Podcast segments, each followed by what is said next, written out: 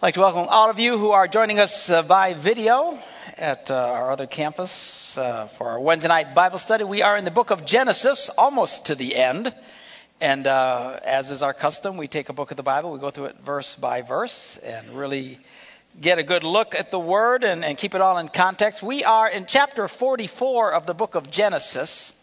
We've been reading the story of Joseph. The Bible goes into a great deal of detail uh, about Joseph. Again, Genesis is about the beginnings. That's what it's all about. Where did we come from? How did we get to where we are uh, today? And it starts in very general terms, you know, about the creation and this and the flood and some of the major things, Tower of Babel, all these kind of things. But then it starts getting real specific when it gets to Abraham.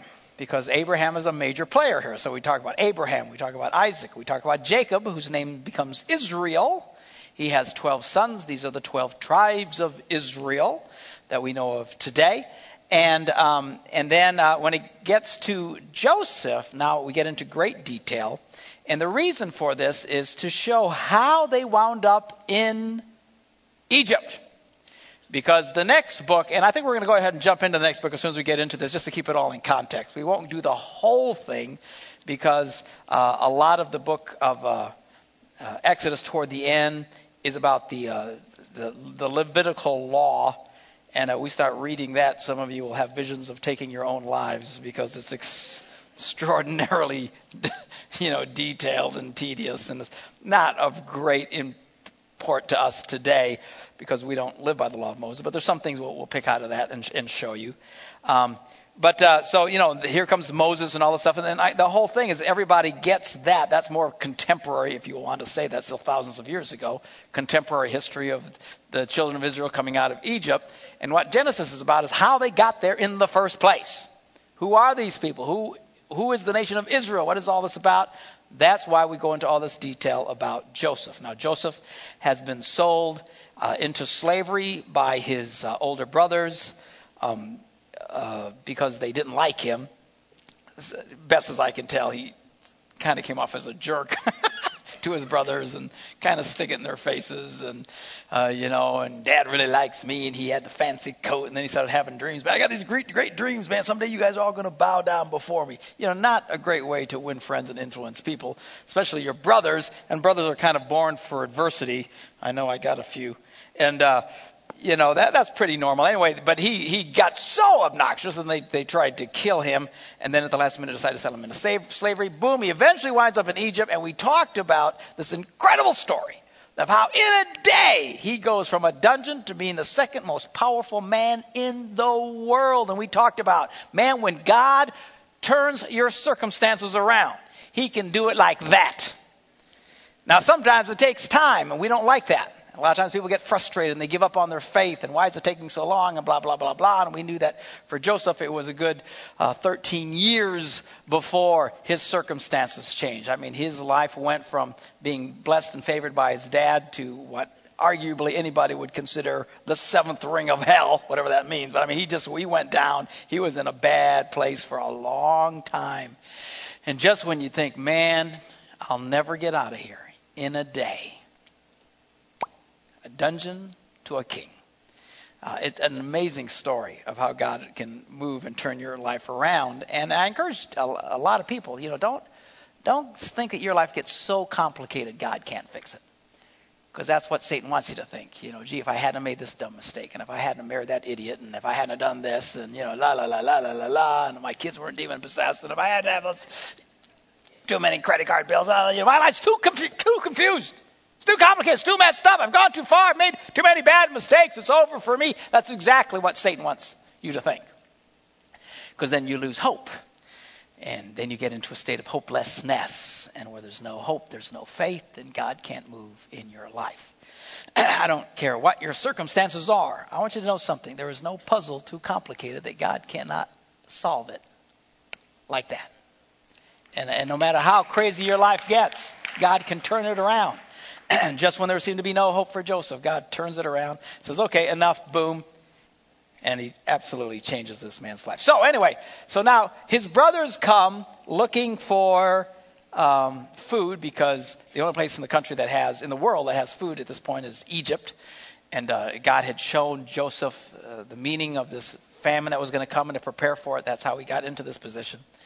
And his brothers come before him, and uh, he recognizes them. They don't recognize him. I'm sure he looks totally different. First of all, he was 17 the last time they saw him. He's now 30, and and I'm sure looked very Egyptian. You know, walk like an Egyptian. So so he looked totally different than anything that they had before. And uh, I don't know if they sang that song or not. But anyway, so they came and they don't recognize him at all, and they bow down before him, and they they come down, and immediately the Bible says Joseph remembers the dream.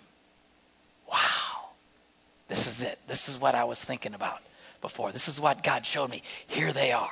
Well, then anyway, he starts messing with their heads, and uh, um, you know, gives them the f- their food, but sticks the money back in there and scares them all to death, and they don't know if he, we don't want to go back there because they'll find out that we took the money. We didn't really mean to take the money, and but anyway, they got desperate and they had to go back into Egypt and they came back and showed him the money and all this kind of stuff. So now we're at chapter 44. And he starts messing with their heads again. And uh, he's really tormenting these guys. I'm not really quite sure.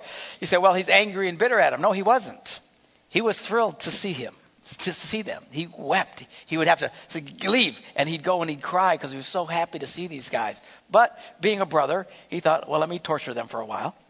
And uh, so he's decided to torture them, and now they're back, and now he's going to torture them some more. This time now he made him bring back Benjamin, the, the youngest son, which was his direct brother. Remember, uh, Jacob, Israel, had two wives and two sort of wives, concubines, and they all got into baby wars there, and he's you know, being pimped out to these women. They're having all these kids and stuff like that. And the only real brother, full brother that uh, Joseph had was Benjamin. Uh, that was Rebecca, and she died giving birth to Benjamin. And so he had a special affinity for him. So he put the pressure on these guys to bring Benjamin back the next time. So they bring back Benjamin. Dad's freaking out. You've got to bring him back because I'll die if you take him away from me. And uh, so anyway, so now Joseph gave these instructions to the steward of his house. Fill the men's sacks with as much food as they can carry, and put each man's silver in the mouth of his sack. That's what he did last time. So he's messing with them again. Put all their money back in there. Uh, and then the grand deal here. Then put my cup, the silver one, uh, in the mouth of the youngest one's sack, along with the silver for his grain. So he sets up, intentionally sets up Benjamin to get in serious trouble because this, you know they had these these uh, uh, emblems of uh, great significance. The silver cup was something that was that he drank from. It was a sign of power.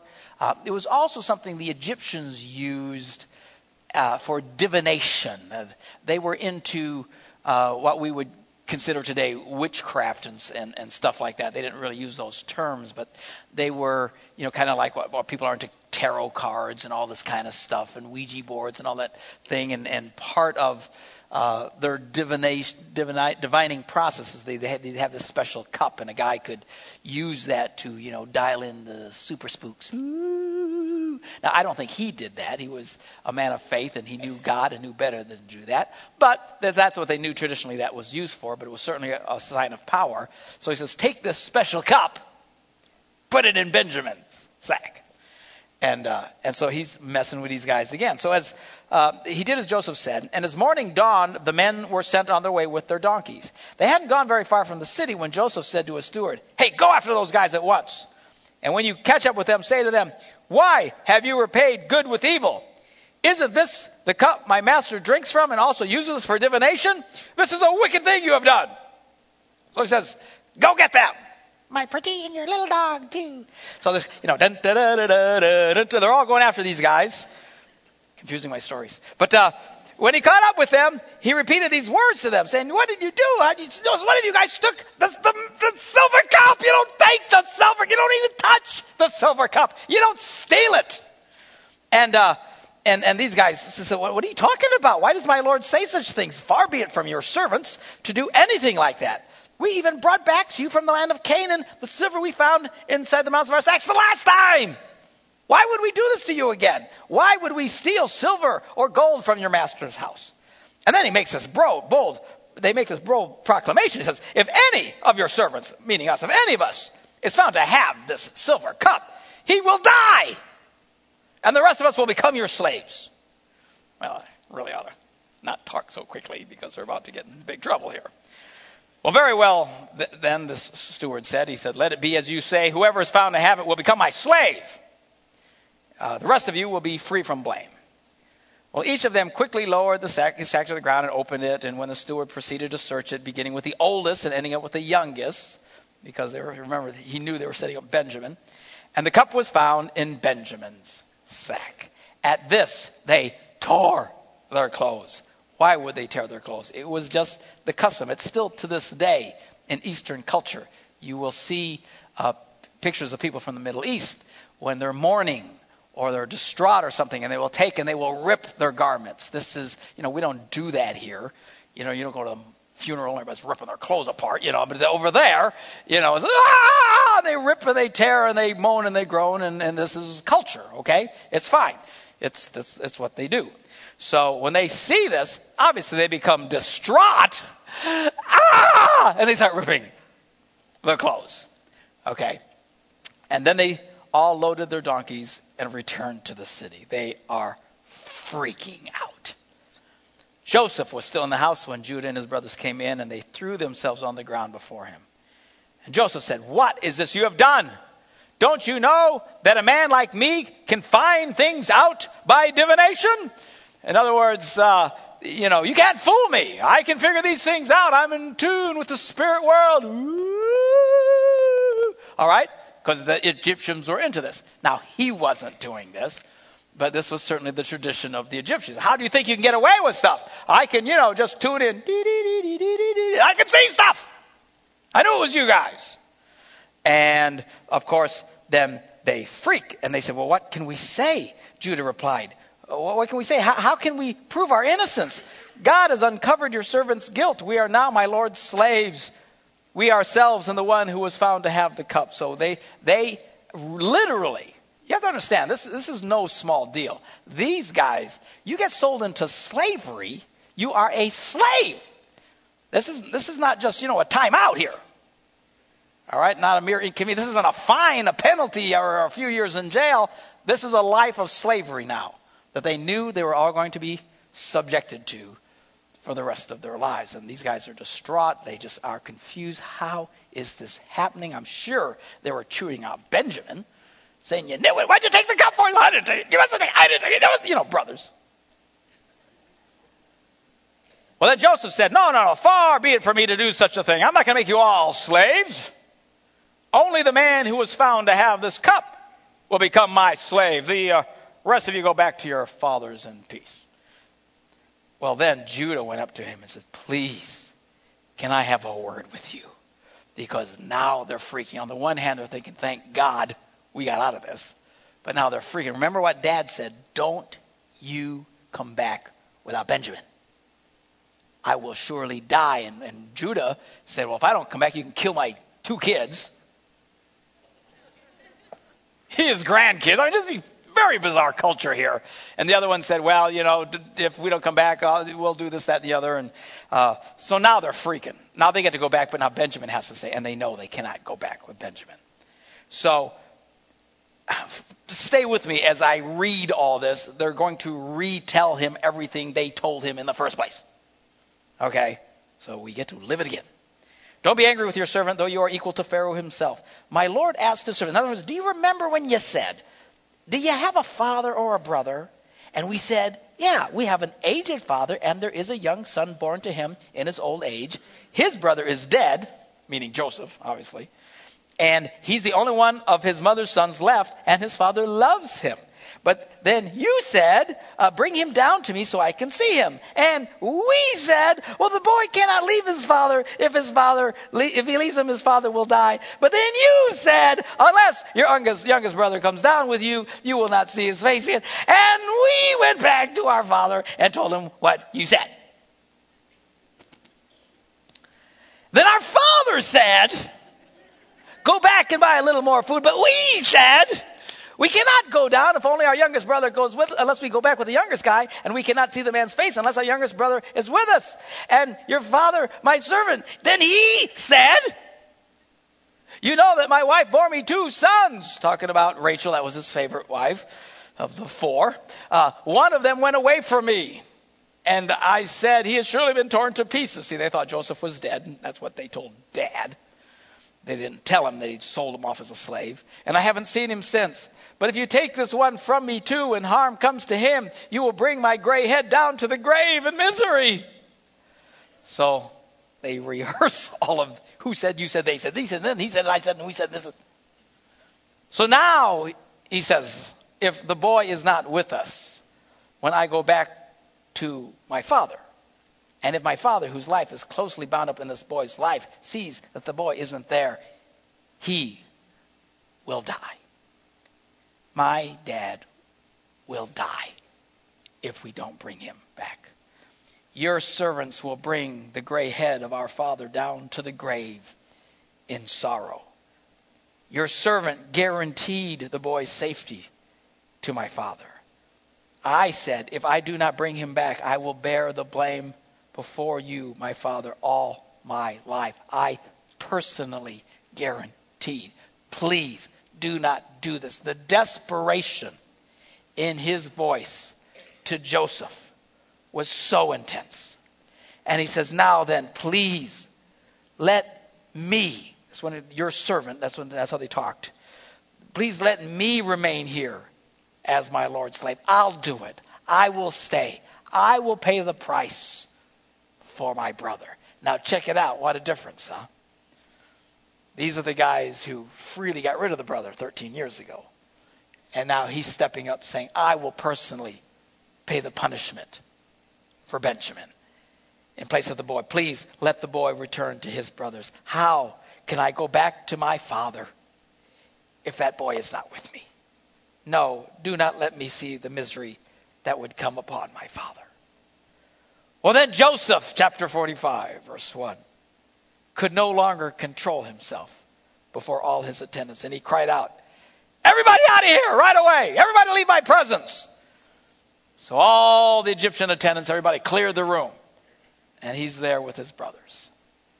So there was no one with Joseph when he made himself known to his brothers. And he wept so loudly, the Egyptians heard him. And Pharaoh's household heard about it. He threw everybody out, and then he just collapsed in tears and wailing, and everybody could hear him crying. And I'm sure his brothers are thinking, What is going on? You are freaking me out, man! And Joseph finally says to his brothers, I am Joseph. Is my father still living. But his brothers were not able to answer them because they were terrified at his presence. This is freaking them out. What are you talking about?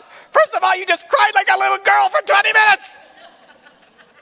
You were just threatening to have us all made into slaves, and you're going to take Benjamin, and you're really messing with me. And Joseph said to his brothers, Come close to me. I ain't going close to him. You got, this guy is a psycho case. But they went closer to him. And he said, I am your brother Joseph, the one you sold into Egypt. And now do not be distressed and do not be angry with yourselves for selling me here, because it was to save lives that God sent me ahead of you. Oh, holy stinking cow. How do you get there? How do you get there? Here is a man now, Joseph, who understood something that the Bible teaches us in the New Testament. A very simple truth that says this all things turn for good to those who are called into God's hands. There is nothing going to happen to you that God cannot turn to good. God is not deterred by some idiot's behavior towards you. God's plan is not deterred just because maybe you didn't know exactly when to take a step to the left or to the right. God, God can take anything and turn it around to fulfill his purpose in your life. Joseph got that. We don't seem to get that. Somebody hurts us, somebody happens, us, somebody fires us, something tells on us, something, something happens, and we're convinced God has forsaken us. It's over. It's over. There's no sense in going on. I lost my job at McDonald's. I hate Burger King. What am I going to do? Even in the worst of the circumstances, even when he had every right to hate these guys.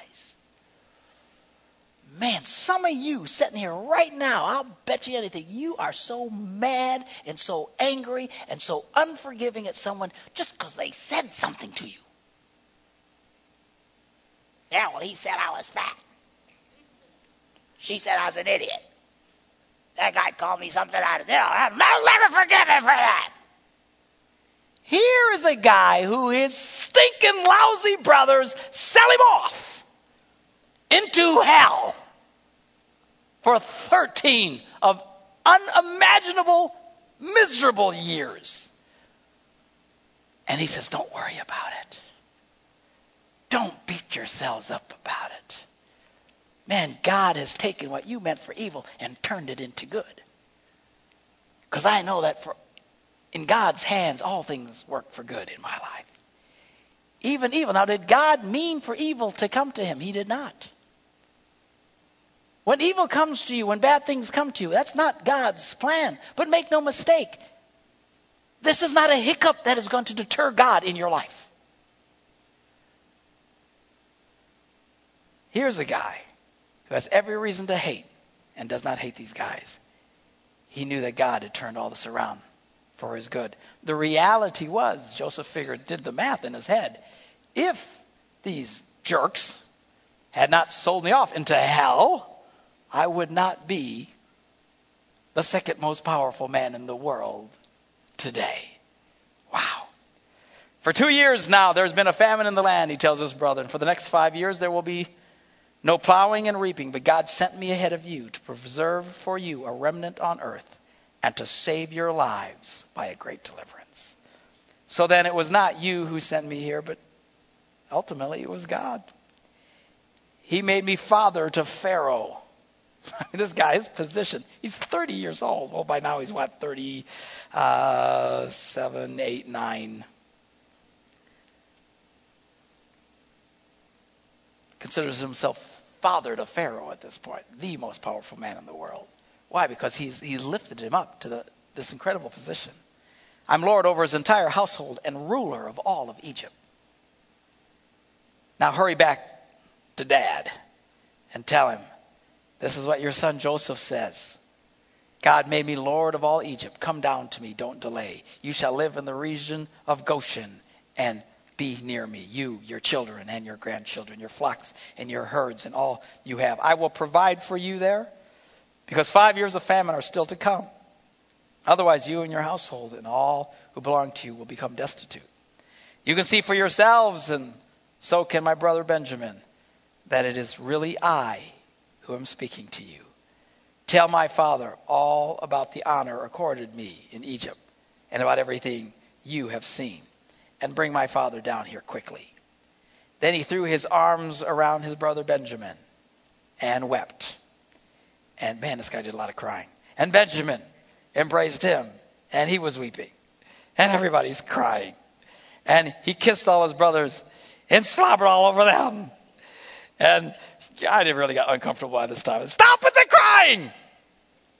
Afterwards, his brothers talked with him and when the news reached the Pharaoh's palace that Joseph's brothers had come, Pharaoh and all his officials were pleased. Pharaoh said to Joseph, Tell your brothers, do this. Load your animals, return to the land of Canaan, and bring your father and your families back to me. I will give you the best of the land of Egypt, and you can enjoy the fat of the land.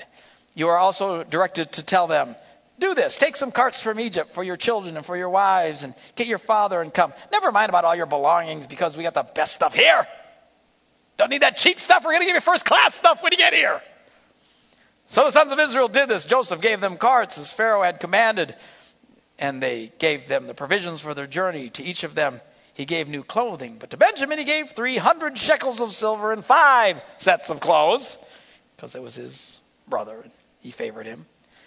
And this is what he sent to his father ten donkeys loaded with the best things in Egypt, ten female donkeys loaded with grain and bread and other provisions for his journey. Then he sent his brothers away, and as they were leaving, he said to them, Now don't fight. Y'all get along with each other. Why would he say that? Because they're brothers.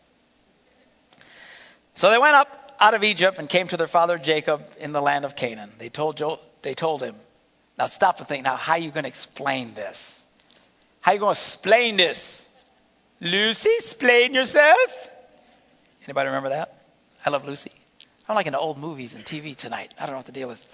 They told, they told him they had to explain himself that Joseph was not dead. Because that's what they led father to believe for these many, lo, these many years. And they had to tell him Joseph is still alive. In fact, he is ruler of all Egypt. Jacob was stunned. Do you think? And he did not believe them. If it were me, I'd have strangled a lot of them. But when they told him everything Joseph had said to them, and when he saw the carts Joseph had sent to carry him back, the spirit of their father Jacob revived. And Israel said, Who's Israel? That's Jacob. They use the name interchangeably. Israel says, I'm convinced my son Joseph is still alive. I will go and see him before I die. Chapter 46. So Israel set out with all that was his, and when he reached Beersheba, he offered sacrifices to the God of his father Isaac. And God now speaks to Israel in a vision at night and says to him, Jacob, Jacob, here I am. He replied, I am the God, I am God, the God of your father. He said, Do not be afraid to go down to Egypt, for I will make you into a great nation there. I will go down to Egypt with you, and I will surely bring you back again, and Joseph's own hand will close your eyes. What does that mean? When you die, your son Joseph will be the one to close your eyes, which is what he longed for so much, being separated from his father. Now, I want you to think a little bit here because we're still, what in the world? Like bug juice or something on my glasses. But uh, stop and think about it now. This whole story of how all this difficulty came before all these blessings. Now stop and think about. God is doing all this and he's bringing them to Egypt under great favor. Do you think God knew what was waiting for them when they got there? Do you think?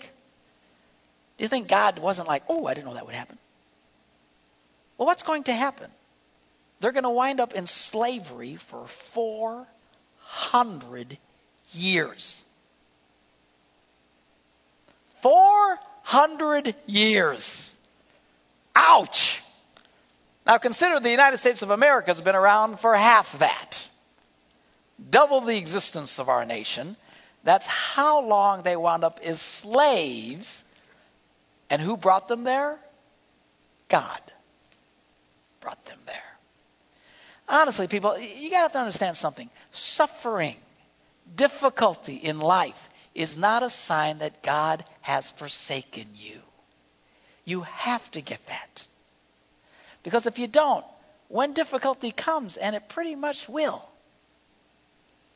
you know, you stick around long enough, something ain't going to go right.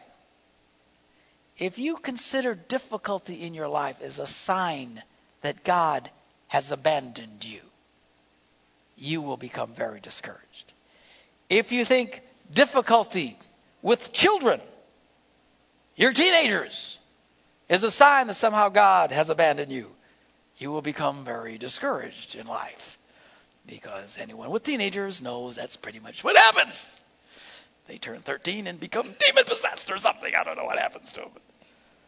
And you struggle, and life is full of struggles, and there's struggles dealing with them. If you think your marriage has difficulty, and because it has difficulty, something is wrong, you will struggle in life. You will have difficulty if you get married. In fact, the Bible promises it. We don't read those verses at weddings, but we promise. He promises that. We should. We should read those verses at weddings. Do you know what you're doing? Huh? But if, if, if you view struggles and difficulties as somehow that you've It's, it's over. That it's, it's too much. Is that you've been abandoned. I'm telling you, the devil will kick the snot out of you. He will just use you as a soccer ball and knock you all over kingdom come. Why? Because he knows the more trouble he gives, the more discouraged you will get, and you will think God has left you. And I am convinced the people who think of that way are the ones most likely targeted by Satan. There are some people that just always, life just beats the snot out of them all the time. Like, why is this happening to me all the time? Because you have a great big sign on front of you to the devil. Kick me! Because if you kick me hard enough, I'll give up. If you kick me hard enough, I'll fail. If you kick, kick me hard enough, I'll throw my arms up and, stop. And he knows you. And he sees your thoughts. And he comes after you. The people who seem to be the less, least kicked around in life, although we all get it, are the ones who have a sign, kick me, it won't matter. It won't matter. Why? Because I have learned the secret. Paul said, Paul said this, I have learned the secret. What's the secret? Because he's about to quote this verse, the verse that we all love. I can do all things through Christ who strengthens me. Right? We all like that verse, right? All the preachers on TV, oh, they quote, I can do all things through Christ who strengthens me. But you know what he's talking about? He's talking about, I don't care if my life is blessed or if it stinks. I don't care if I got money or if I'm broke. I don't care if I'm free or if I'm in jail. I have learned the secret, hallelujah, that I can be content in all circumstances. My joy doesn't come from what happens around me. My joy comes from inside here. And as a result, I can do all things through Christ who strengthens me. Kick me, I don't care.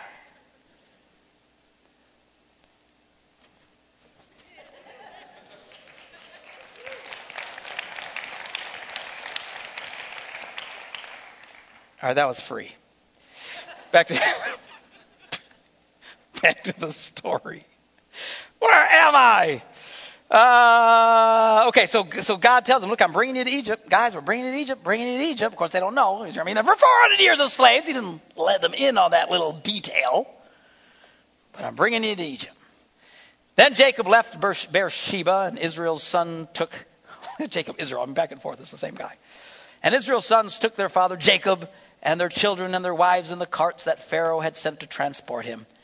They also took with them their livestock and the possessions they had acquired in Canaan. And Jacob with and all of his offspring went to Egypt. He took with him to Egypt his sons and grandsons and his daughters and granddaughters, all his offspring. And then they go and they name all the offspring, and we're not going to read that. All right? Let's jump to verse uh, 26 all those who went to Egypt with Jacob, those who were his direct descendants, not counting his sons' wives, numbered 66 persons, with the two sons who had been born to Joseph in Egypt. Uh, Manasseh and Ephraim, or whatever it was, I think that was it. Uh, the members of Jacob's family, which went to Egypt, were 70 in all. Now Jacob sent Judah ahead of him to Joseph to get directions to Goshen, because he told him to go to Goshen. Go down there, get directions so we know where to go. They didn't have GPSs and that sort of thing. When they arrived in the region of Goshen, Joseph had his chariot made ready and went to Goshen to meet his father Israel. As soon as Joseph appeared before him, he threw his arms around his father and wept for a long time. He had a tender heart. Israel said to Joseph, Now I am ready to die. Very odd culture. I'm so glad to see you. I think I'll die now. Now I'm ready to die since I have seen for myself that you are still alive.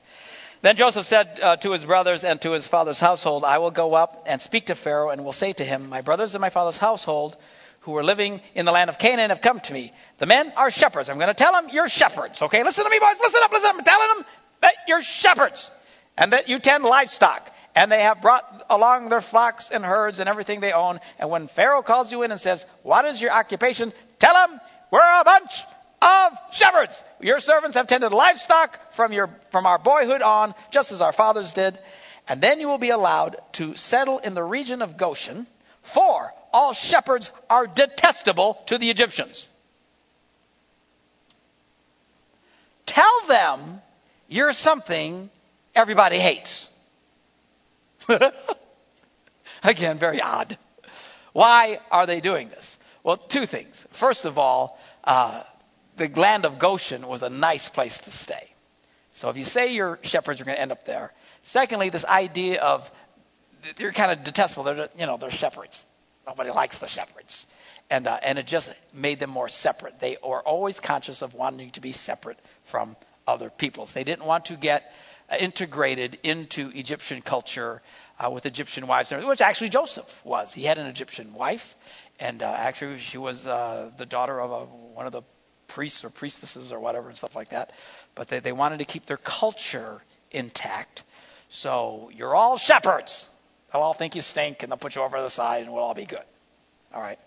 So, chapter 47, we're cruising right along tonight. Joseph went and told Pharaoh, My father and my brothers with their flocks and herds and everything they own have come from the land of Canaan and are now in Goshen. And he chose five of his brothers and presented them before Pharaoh. And Pharaoh asked the brothers, What is your occupation? Uh, we're uh, shepherds. And they replied to Pharaoh, Just as our fathers were. And they also said to him, We have come to live here a while because the famine is severe in Canaan, and your servants' flocks have no pasture. So now please let your servants settle in Goshen. Well, Pharaoh said to uh, Joseph, Your father and your brothers have come to you, and the land of Egypt is before you. Settle your father and your brothers in the best part of the land. Let them live in Goshen. And if you know of any of them, by the way, with special ability, put them in charge of all of my livestock, would you? And uh, Joseph brought his father Jacob in, presented him before Pharaoh. After Jacob blessed Pharaoh, Pharaoh asked him, How old are you? And Jacob said to Pharaoh, The years of my pilgrimage are 130. My years have been few and difficult, and they do not equal the years of the pilgrimage of my fathers. Then Jacob blessed Pharaoh and went out from his presence. So Joseph settled uh, his father and his brothers in Egypt and gave them property in the best part of the land, the district of Ramses, uh, as Pharaoh directed. Joseph also provided his father and his brothers and all his father's household with food according to the number of their children. So now they finally make it to Egypt. They start out fabulously, being very protected by Joseph, and uh, everything's going great for them.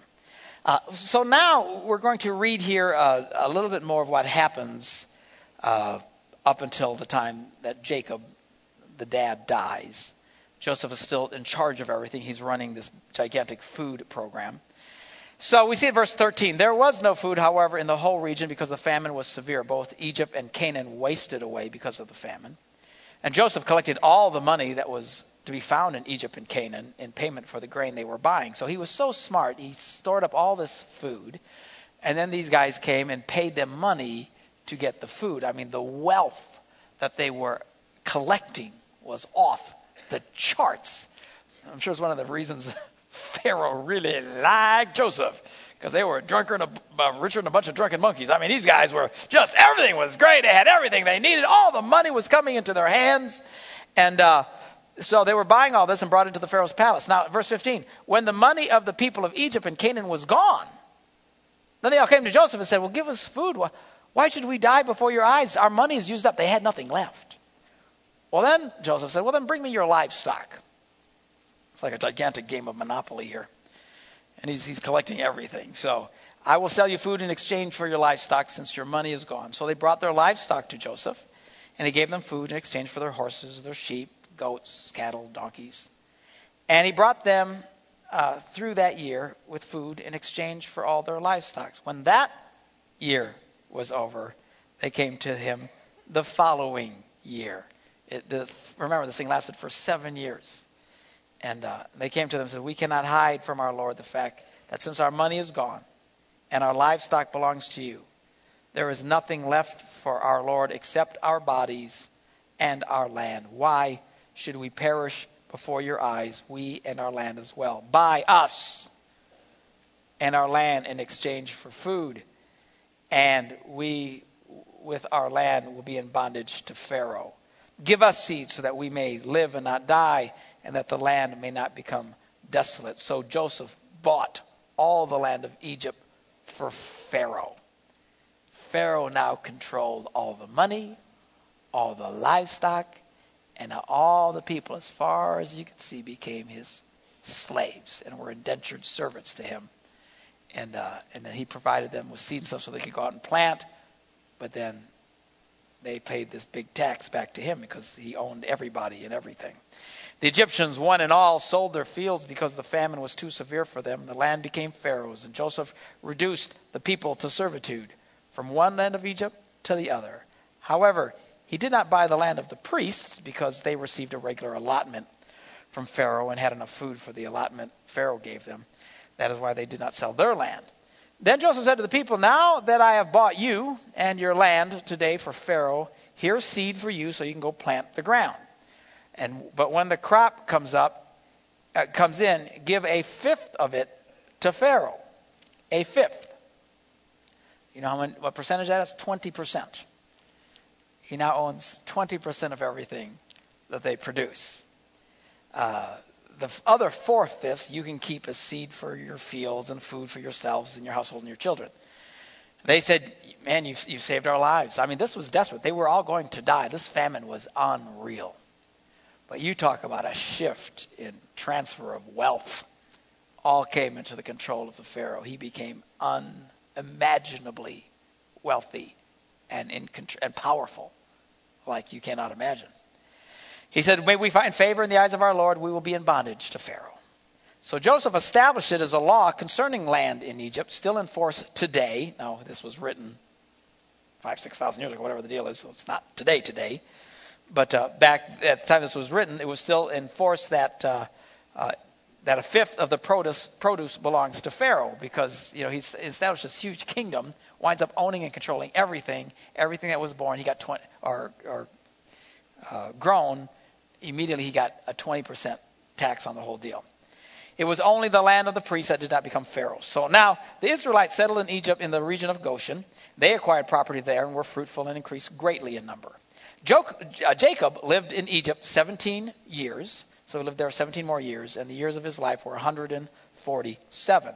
When the time drew near for Israel to die, he called for his son Joseph and said to him, If I have found favor in your eyes, put your hand under my thigh and promise that you will show me kindness and faithfulness. Do not bury me in Egypt. We've seen this before.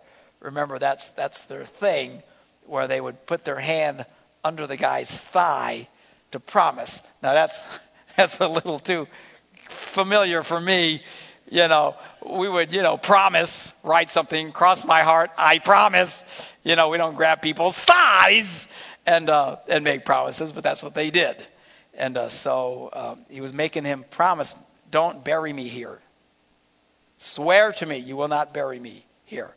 But when I rest with my fathers, carry me out of Egypt and bury me where they are buried. He wanted to be buried where Abraham and Isaac were buried.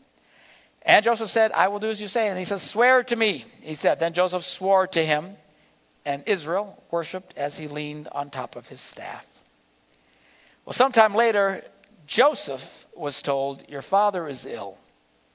So he took his two sons, Manasseh and Ephraim, I was right, along with him. And when Jacob was told, Your son Joseph has come to you, Israel rallied his strength and sat up on the bed. He was glad to hear he was there. And Jacob says to Joseph, God Almighty appeared to me at Luz in the land of Canaan, and there blessed me and said to me, I'm going to make you fruitful and will, will increase your numbers. I will make you a community of peoples, and I will give this land as an everlasting possession to your descendants after you. Now then, your two sons born to you in Egypt before I came to you here will be reckoned as mine. Ephraim and Manasseh will be mine, just as Reuben and Simeon are mine. Any children born to you after them will be yours in the territory they inherit. They will be reckoned under the names of their brothers. As I was returning from Padan, to, to my sorrow, Rachel died in the land of Canaan while we were still on the way, a little distance from Ephrath. So I buried her there beside the road to Ephrath, that is Bethlehem.